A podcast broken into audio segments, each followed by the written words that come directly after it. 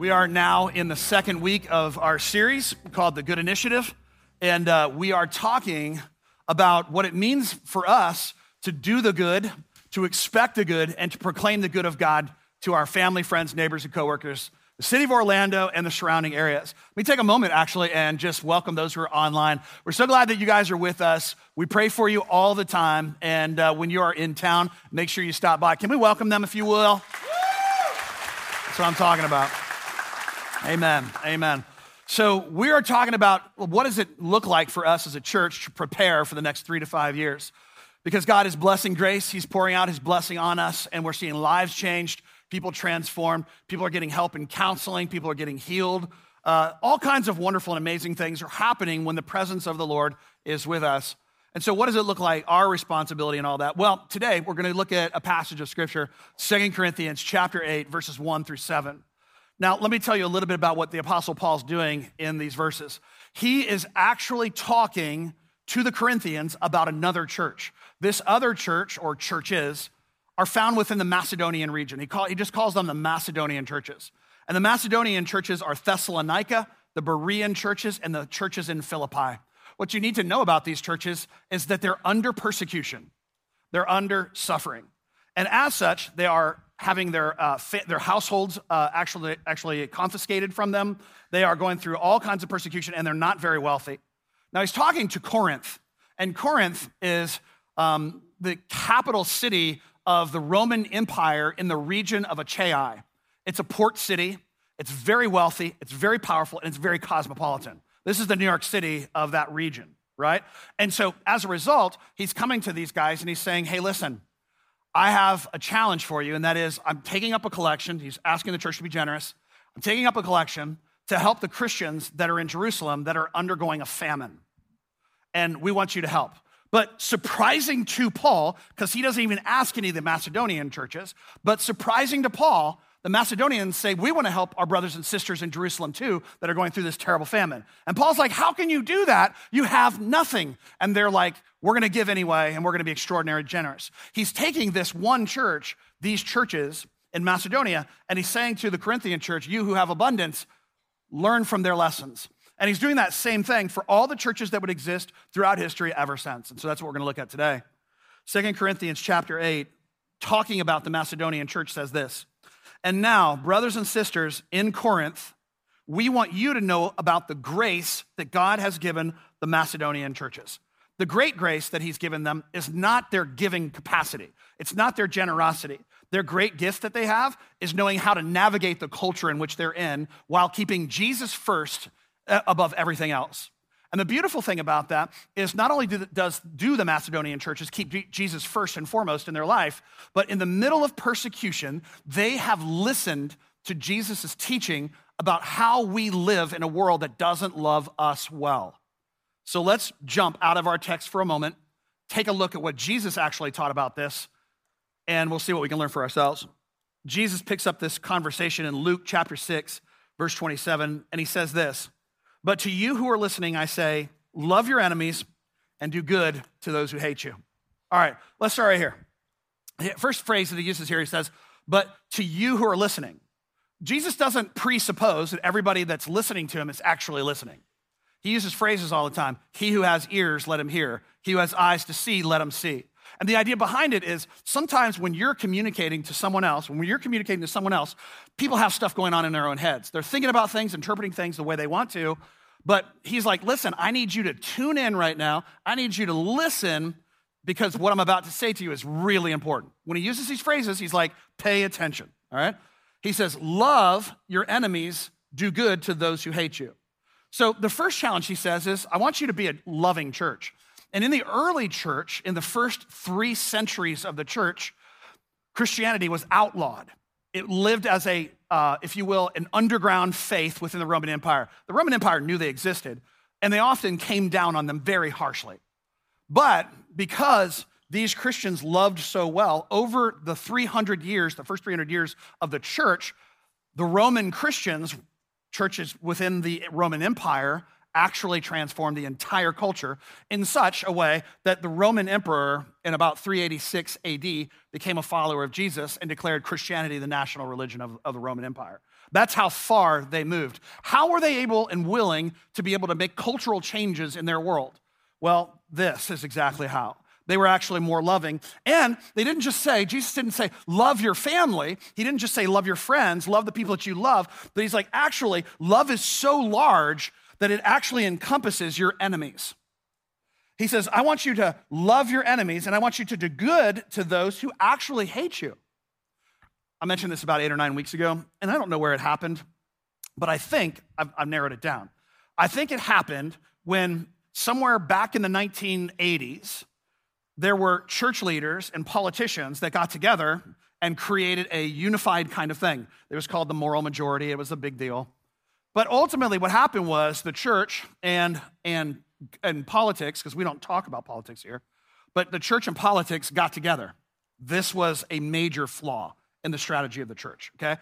Because when you take church and you put it in politics, it very rarely elevates politics. When you take the church and you put it in politics, it always demotes the church. Watch this. To you who are listening, I want you to love. And so, somewhere along the way, when that happened, Christians began seeing the way that we transform the world is through public policies and things like that. Well, that's never been in the 2,000 years of history how Christians have ever changed any culture that they've been a part of. The way that they changed their culture was they embodied the principles of Jesus and transformed hearts and lives, right? So, watch this, super important. So, some of you, consequently today, you look at the word love and you think it's a soft skill. You look at it and you go, this is just kind of, that's weakness. So when someone hits you, you hit them back twice as hard. No, no, no, no. That's the Godfather. That was the movie The Godfather, right? Al Pacino, when they hit you, you hit them twice as hard, right? That's how it works, right? So, so that's what it was. That's not Christianity.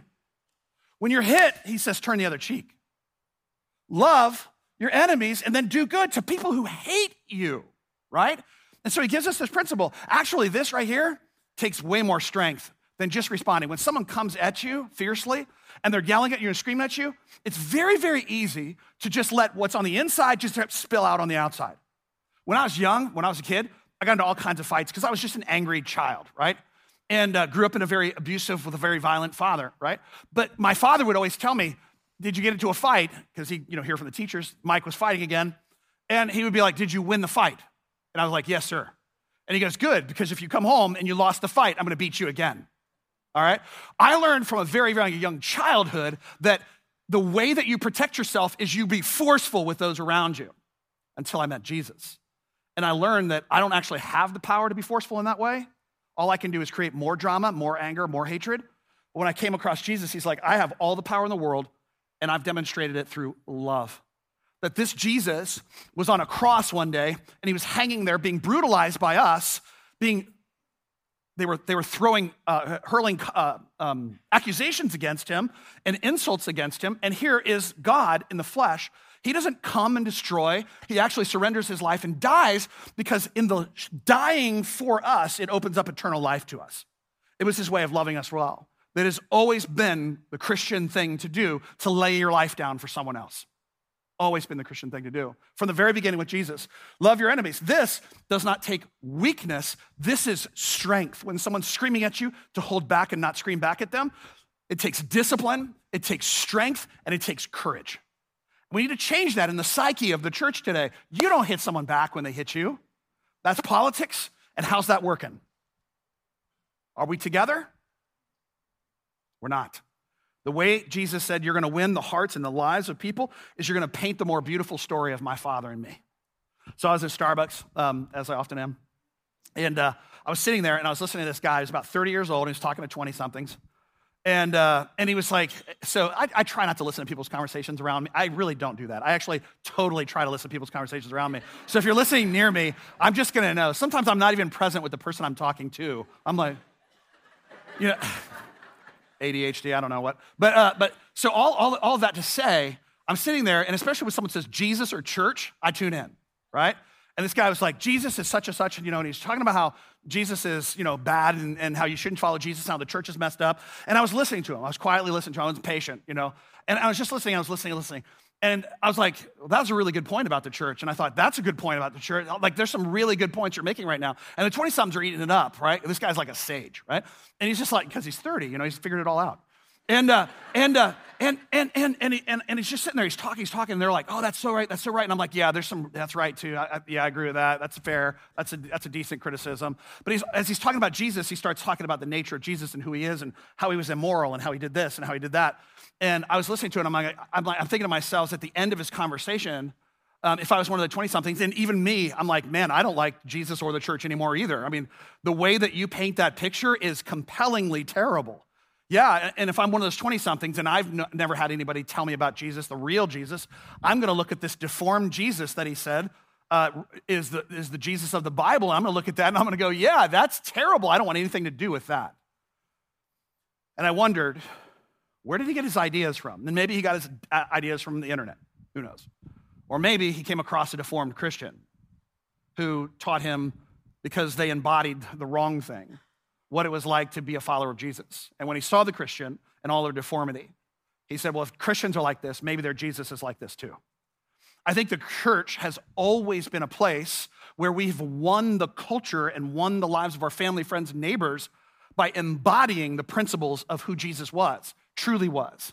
Because for me, what I think our job is right now, our job is to paint the more beautiful story. Because the Jesus that I know, the Jesus that I know is offering everyone in the room, even if you're not a Christian, even if you're online, not believing anything I'm talking about, he's still offering you life, salvation, and hope. And all you have to do is believe. All you have to do is say, I'll trust him with my life. And the beautiful thing about that is he's just saying, anybody and everybody, whoever wants it, just come, come, come. Come to me, all who are weak and heavy laden, and I will give you rest. The Jesus that I've met, he heals, he restores, he transforms. He informs, he helps, he leads, he guides, he strengthens, he comforts. All of these things are the Jesus of the scriptures. But for some reason, the world around us doesn't see the Jesus of the scriptures. Because maybe one of the things that Jesus taught we've lost, and that is that we are to embody the truth of the gospel and not just know facts about God. Maybe the guy in the coffee shop's not off because that's all he's ever seen. Maybe somebody needs to sit down with a 30 year old and say, Let me tell you about who Jesus really is. Jesus says in Luke 6:35, "Love your enemies and do good to them." He says, "Lend to them without expecting to get anything back." That's very interesting. Then your reward will be great, and you will demonstrate, you will be children of the Most High. He means demonstrate that you're children of the Most High, because He, God, is kind to the ungrateful and to the wicked. All right, let's start right here. But love your enemies and do good to them. We, we just heard that. And lend to them without expecting to get anything back, right? So if you've got that you know, guy at the fence on the other side of your property and you guys have been yelling at each other for years, you're like, I don't like you, I don't like you, you don't cut your grass right, you don't do this, you don't. And then he comes over and you see his yards, just, you know, his yard's out of control, and he doesn't have a lawnmower, give him your lawnmower. Like say, hey, I will, I will send my yard guy over there, or I will, I'll, here's my lawnmower. It doesn't, this, by the way, this doesn't mean you can't get it back. It doesn't mean lend to him your lawnmower and you're like, dang, I can't ever ask for it back again. That's not what he means. He means lend to them. Watch, this is so cool. Watch this. And this is gonna free some of you in the room, all right? And lend to them without expecting to get anything back. What, what does that mean? Do good to them without expecting them to turn around and go, oh, well, thank you so very much. See, see, this stops a lot of us from doing good to other people because we have a transactional mind. I'm gonna do for you and then you do for me. It's called a quid pro quo, but it's not kindness. Kindness is doing what, what Jesus is talking about here, which is give without expecting anything back. But if you give something, your lawnmower, whatever, you can ask for your lawnmower back. There's nothing wrong with that. But if you do something kind for somebody, don't expect for them to turn back around and thank you. Expect for them to be the person that they were before. But notice this your reward is not them changing in that moment. Your reward is going to be great. It's going to be, it's going to be God Himself. God will reward you for that. He'll strengthen your heart, He'll strengthen your mind. Your reward will be great, and you will demonstrate that you are children of the God. Demonstrate to who? To this guy, your enemy. You'll demonstrate who you're really supposed to be because you'll embody the truth. Well, look at this. Because He, God, is kind to the ungrateful. Look at it up there. Because He is, God is kind to the ungrateful and wicked. If God is kind to the ungrateful and the wicked, we should be kind to the ungrateful and wicked.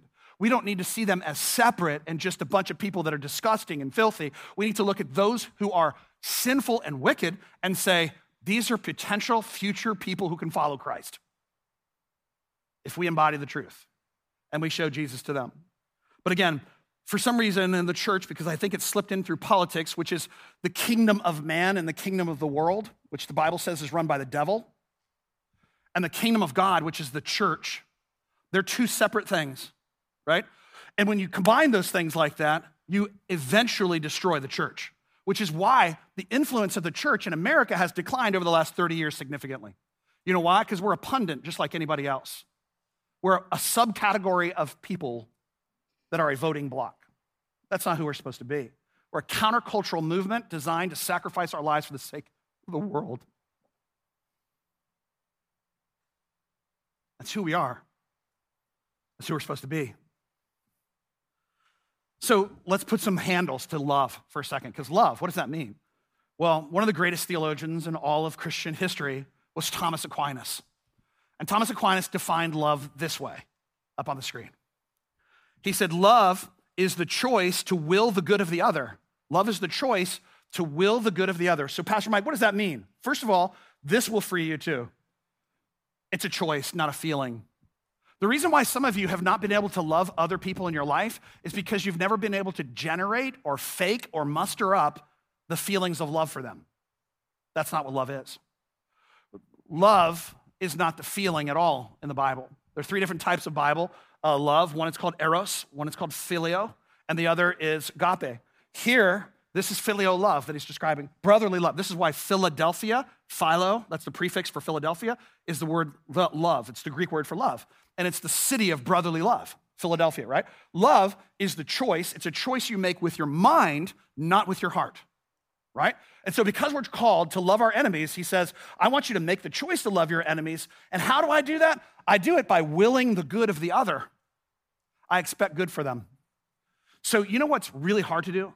It's really, really hard to hate someone that you're praying for and asking God to bless. So, we pray for our enemies and we say, God bless them. And if your enemy is the great politician that you don't like, then pray for that person. Don't just disregard them and murder them with your murder their reputations. That's not what we do. That's not what we do as Christians, right? So he's like, I want you to love. The reason why it's freeing is because if you feel like you have to muster up the feelings in order to love someone, so everyone has a weird uncle, right? Okay?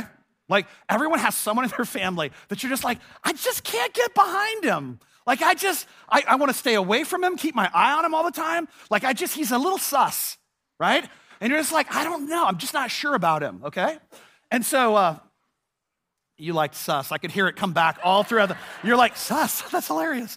Okay, so, so he's just a little strange, right? And you feel like you have to like muster up the feelings for him. You don't. All that you're required to do is to say, I'm gonna will the good for this person. I'm gonna do my best for them. I'm gonna believe the best about them. And the beautiful thing about that is that it actually comes back to us. Verse 38, Jesus again, and this is a verse that's often used to describe generosity or money. It has money implications, but it's really not about generosity in money sense. It's about, gener- it's about generosity in the sense of generous spirit towards other people. Look what Jesus says. Verse 38 Give, and it will be given to you. Give, and it will be given to you. A good measure, pressed down, shaken together, and running over, will be poured out into your lap. For the measure that you use, it will be measured to you. What does this mean? Well, you know what I'm to do? He's saying, give, and it will be given to you. So here's what I'm to do I'm to give you mercy when you need mercy. I'm to give you grace when you need grace. I'm to give you forgiveness when you need forgiveness. And by the way, the way in which I do that will come back to me. So you're like, well, that just sounds like karma, you know, do good to others, good things. No, no. Why? Because we've already learned that we should not expect, because we're not going to deal with people like, uh, like um, transactionally. What we're going to deal with people like is we're going to love them really well and we're going to give, not expecting something back, but look what it says give and it will be given to you. So if I am constantly giving forgiveness to people, when I need forgiveness, you know what people are going to do? They're going to give it to me. That's right. When I'm giving grace to people, you know, undeserved favor for their life, you know what? You know what? You know what uh, they're going to do for me? They're going to give me grace, right? And it's going to be a good measure, not a little bit, like a bunch. A measure here in this case, the whole this whole thing centers on this phrase, a good measure. A good measure, so they would measure different, like, you know, like think of them as buckets. If your bucket is really big for forgiveness, you'll receive lots of forgiveness. If your bucket's really small, you're gonna receive very small forgiveness. I know people who walk around their whole life and their whole thing is basically like, you know, you get what you deserve and you deserve what you get. You earn what you get, period. Well, when you fall on your face with that philosophy, you know what people are gonna say? You got what you deserve. Why? Because it comes back to you. How you treat other people, how you measure other people's lives. Look at what it says. The measure that you use, how big you see positively, positive, beautiful things in other people, the bigger that, that, that you use that, it will be measured to you, Jesus said. So the way that we influence lives is that we bring kindness and love, which is willing the good for the other person, into that person's life. You don't need to feel it all the time. Feelings will always, almost always, always pull you off track. If you have to manufacture feelings to do something good for your spouse, that's a problem. Do good for your spouse because it's the right thing to do. Do good for your spouse because it comes back to you. Do good for your spouse because you love them and love is willing the good of the other. Right? It's what we do. It's what it's what it's, it, it frees us. It helps us. But it does have a financial aspect to it, and I want to talk to you about it because um, generosity includes everything in your life. But but can I just say this? Um, as somebody who has to talk about money once in a while, I mean, I, it's been like six years since I have uh, talked about money the way that we're doing it right now. But let me just let me say this: when I talk about it, like you get weird. Can I just like people that are very very normal get all freaked out and suspicious and weird? Like, where's you know what about this? You know, like you've never asked it any other time, except for when somebody challenged you. And here's here's why. Here's why. Because if you look at any other area of your life, it totally makes sense. But when it comes to money, we just have problems with it. We can't, we can't make the jump. Here, like this. For example, if I say, you know what? If, I'm, if I honor God with my marriage and I don't cheat on my wife and I'm faithful to her and I'm kind to her and I will the good for her, you know what happens? She loves me really well back and our marriage goes well. If I don't do those things and I go off and I, you know, I'm with somebody else, that's gonna bring drama and terrible things. Does that make sense? Yes or no? So as I invest in my marriage, good things happen, yes? All right. So as you are generous towards other people with your affection, when you are affectionate towards them, they're generally affectionate towards you. Yes or no? Yes. All right.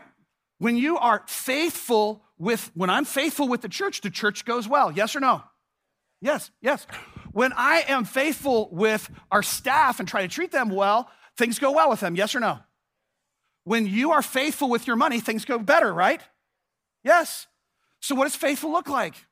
Oh, I'm so glad you asked. Here's Proverbs chapter 11, verse 24 and 25. The measure that you use for yourself will be measured back to you. All right? Verse 24 says this One person gives freely, yet gains more, and another withholds unduly, but comes to poverty. A generous person will prosper, but whoever refreshes others will be refreshed. This is the same principle that's, that, that's put in place. I want you to look at it. So, this is the beginning of a new verse. This is 24, and this is 25, right?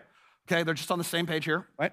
So now look at this. This is what's called in, um, in interpret- biblical interpretation, these are parallelisms, okay? Parallelisms, okay? Synonymous parallelisms. So this is going to say the same thing as this, just in a different way, just so that you get to see it from all the different angles, right? The camera's just switching around. One person gives, yet freely gains. So because these are parallelisms, these are, this is so important for your interpretation of the Bible. Remember this for the rest of your life. It'll help you not be frustrated with God, all right? And I'll tell you why in just a second. These are truisms, not promises. We cool? Truisms, not promises. For example, in Proverbs, the Bible says that when you raise a child in the way that they should go, when they are old, they will not depart from it. And mom after mom after mom through history has grabbed that and said, That's a promise from the Lord. But The promise is, I've known really godly parents that have poured Jesus into their kids over and over and over again, and those kids have turned into hellions. Is God, is God not faithful? Because if it's a promise, God's not being honest. No, it's a truism. You know what happens? Most of the time, when you pour Jesus into your kids and you love them really well and you honor the path that God has chosen for them and you just pour your life into them, you sacrifice, most of the time they're gonna grow up and go, I love Jesus because Jesus has been the source of everything good in my life. That's true, generally speaking. Same thing true with these, right? Because look, one person gives freely and gains even more, right? But we know sometimes people give freely and they don't gain anymore because it's a truism, not a promise. Look at this one. Another withholds unduly but comes to poverty. Most of the time, when you uh, withhold unduly without, without cause, you will come to poverty. But we also know greedy people that remain rich because it's a truism, not a promise but this is mostly true for most of us in the room. So look at what it says. One person gives freely, yet gains even more. Do you know why? When I'm faithful with the church, God honors the church? Because it's the same way when I'm faithful with my personal money that God honors our personal finances. Same thing's true for you, by the way. You know, here's how it is. Here's how, here's how it works. For Kelly and I, we have always given way more than a tithe. We give like, and I only say that not to brag, but I always say that because I believe leadership leads from the front, not from the back. So we're never going to ask you to do something that we're not personally doing as a family. We're all in, okay? And so we give more than that. And then throughout the year, we look for opportunities within the church to give anonymously, just like some of you do. I know people in our church that do the same thing. I have checks all the time from some family to another family. They're like, boom, we just wanted to bless you with this. Who's it from? Can't tell you. Because that's not the goal, right? It's just, but here's what I do know. Every single time the Lord has said, I want you to do this with your money, every single time, Kelly and I have done it. If God said, Hey, I want you to take all the stuff that's in your bank account right now and I want you to write a check for this, we would do it tomorrow. Do you know why? Everything is the Lord's. We don't, we don't manage 10%. That's not, I mean, the 10% of the Bible says that's God's, but the 90%, by the way, is also God's. And whatever He tells you to do with it, if you're faithful with it, you'll be found faithful. And when you're found faithful, God blesses you more. It's as simple and as basic as I can get that. A generous person will prosper. Whoever refreshes others will be refreshed themselves. And I want God on the side of our personal finances. I, want, I don't want to withhold anything from Him. I want to give Him everything, every area of our life, including our finances. Second Corinthians 8, 1 and 2, again, listen to what it says. And now, brothers and sisters, we want you to know about the grace that God has given the Macedonian churches. This is the real poor churches in the midst of a very severe trial, their overflowing joy and their extreme poverty welled up in rich generosity. Let me give you the formula for the way that you and I tend to think about generosity. Here's what we think about. Here's our formula abundance plus opportunity equals generosity. This is the way we think about it. Where do I have that's not actually, you know, above my bills? What can I then give to a worthy opportunity? And that will lead to my generosity. That's how we think about these things. We always think in terms of manageable gifts. But that's not what the uh, Macedonian church did. Look at their formula. Here it is. It comes right out of the text. Overflowing joy plus extreme poverty equals rich generosity. This is a great example of the woman who gave her last mite. And when Jesus is looking at the disciples, because they used to come up front and give their offerings, right? Because they had coins, you could tell who gave lots because the big coins would rattle around in the copper pot. This one lady comes up one day, she drops this one little coin, and people are like, that's sweet. Jesus goes, That's not sweet. That's everything. She gave her last little bit. She's given more than all of these other people. Why? Because we always give out of overflowing, or we always give out of abundance. These guys had overflowing joy with extreme poverty, and that led to rich generosity. Why? Because their faith was in the Lord, not in their stuff. They believed that God could multiply what they have to accomplish his purposes. And Paul didn't even look for them to, he didn't even ask them. He's like, those guys, bless their hearts. They're not, they're not, they're not doing well. They're not doing okay.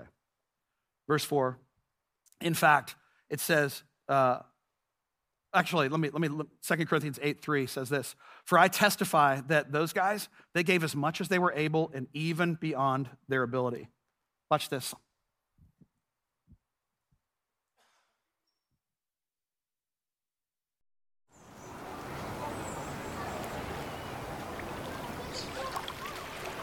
John and I have been married for four years. We were set up by a group of friends who passed my number along to him. Little did I know that he didn't live in Florida, that he actually lived in India.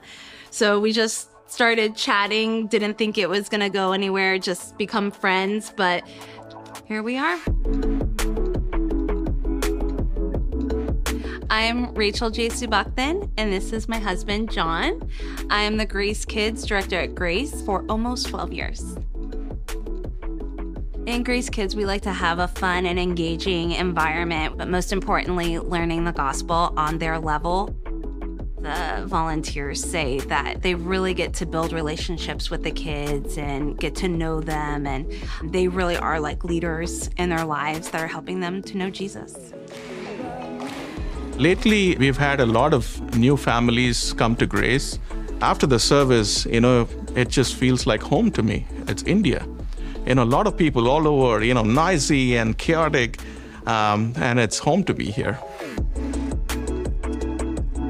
Grace for us is really family. Um, both of us don't have family here in Orlando. Uh, my family lives in Atlanta, and John's family lives in India, and we celebrate like milestones together birthdays, anniversaries, holidays. Um, and this is really, these are our people.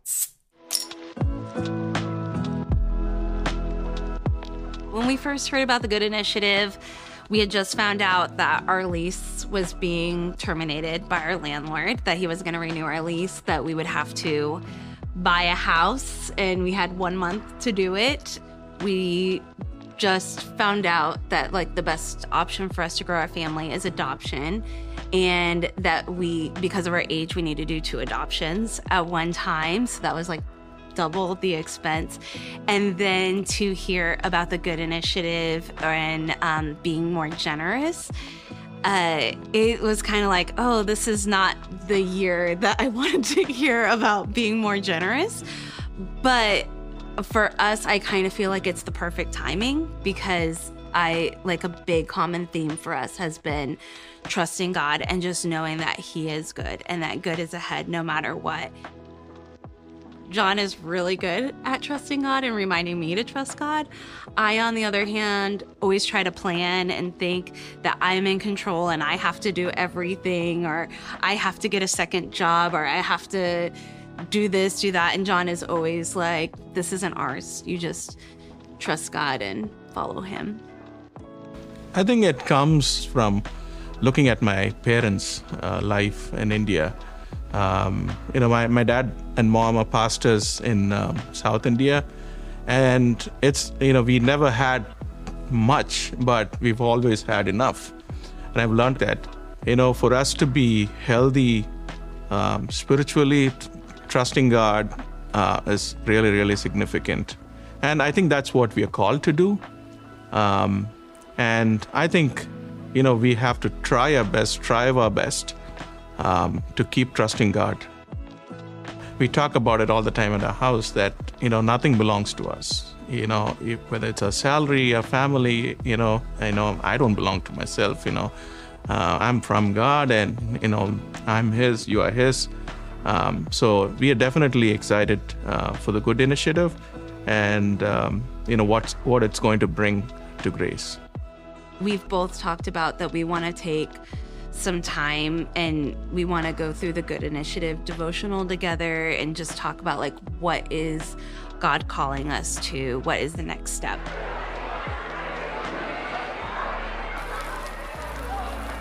I don't think there's two more uh, deserving people who will be parents down the road. I know that you will cry every day and love them and love these children. And I'm so excited, John, you're going to be an amazing father. We're so excited to be here for you guys. We really care about the church. We believe it's a good investment. We see life change happen at Grace almost on a daily basis. You know, as a staff member, I hear stories every day of people's lives being changed. Uh, I get to see some of the benevolent side of people that have been directly impacted by the generosity of grace. Um, I see what investing in grace does in the life of our kids. And so I want to be a part of something that's so big that God had to have done it. And that's kind of what I feel like with this $30 million. You know, that He's going to use this uh, and do something so big that none of us even imagined. Uh, and not, a, it'll impact grace and it'll impact our people, but, you know, it's going to impact Central Florida. And so when we think about grace and our time and our resources, uh, we're we're all in. And so it, this is something worth giving our lives for.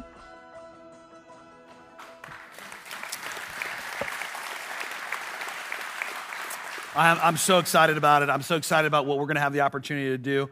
Let me, let me show you 2 Corinthians 8 3 again. For I testify that they gave as much as they were able and even beyond their ability so here's what I'm challenging you with. I want you to think about this concretely, because you know, money is, doesn't really mean anything unless there's context to it, right? So, so um, our family has done something for a long time. We did what's reasonable, right? We go, all right, what are we able to do? All right, and so we looked at that. We did the cost benefit analysis. We said, all right, we're, we're not going to do this. We're not going to do that. Here's what we're going to do. We're going to prioritize this. So we set it out. We did it. We took a step. We said, all right, here's where we are. And then we did what this is right here. We did what we were able, and then even beyond their ability. And so, so what, what we want you to do in terms of 100% engagement is we want you to have faith and trust. Just like as you trust God with your marriage, it gets better. Trust God with your finances, it gets better as well. Watch this. Watch this. When you take a step and you say, God, this is what I'm able to do, and then you take one more, not 10 more, not 20 more, not five more, one more, and you go, God, if you don't show up, this isn't going to happen. That's faith, because you're saying, I, I can't manipulate this. I can't manage this myself. Take that one step beyond what you feel like is normal and manageable and trust Him with your life. Trust Him with your stuff. Because I promise, once you get stuff right in your life, everything else works. Everything else works. Once you get your finances, your generosity, those resources, that stuff begins to click for you. Matthew 6:21 says it like this. This is the reason why it's hard for us. For where your treasure is, there your heart will be also. And you know how you can know what your treasure is? What is the thing you think about most of the time? What's what occupies your attention most of the time? That's your treasure. And where are your fear points? That's also where your treasure is. You're afraid of losing something and not having something, not getting something.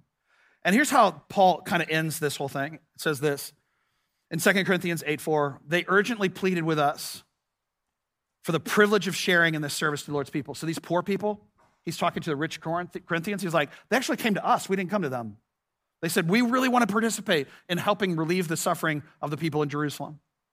And verse 5, and they exceeded our expectations. In other words, they thought, here's what's reasonable for poor, poor people to give, and they gave way beyond that.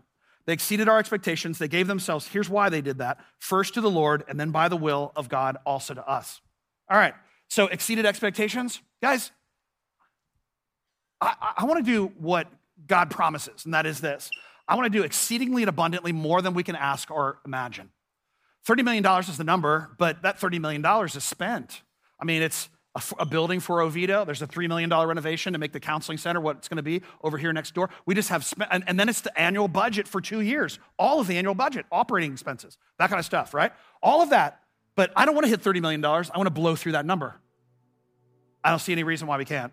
If everyone's engaged, if we're all trusting God for this, they exceeded expectations, we can exceed expectations. They gave themselves first to the Lord. That's how they did it.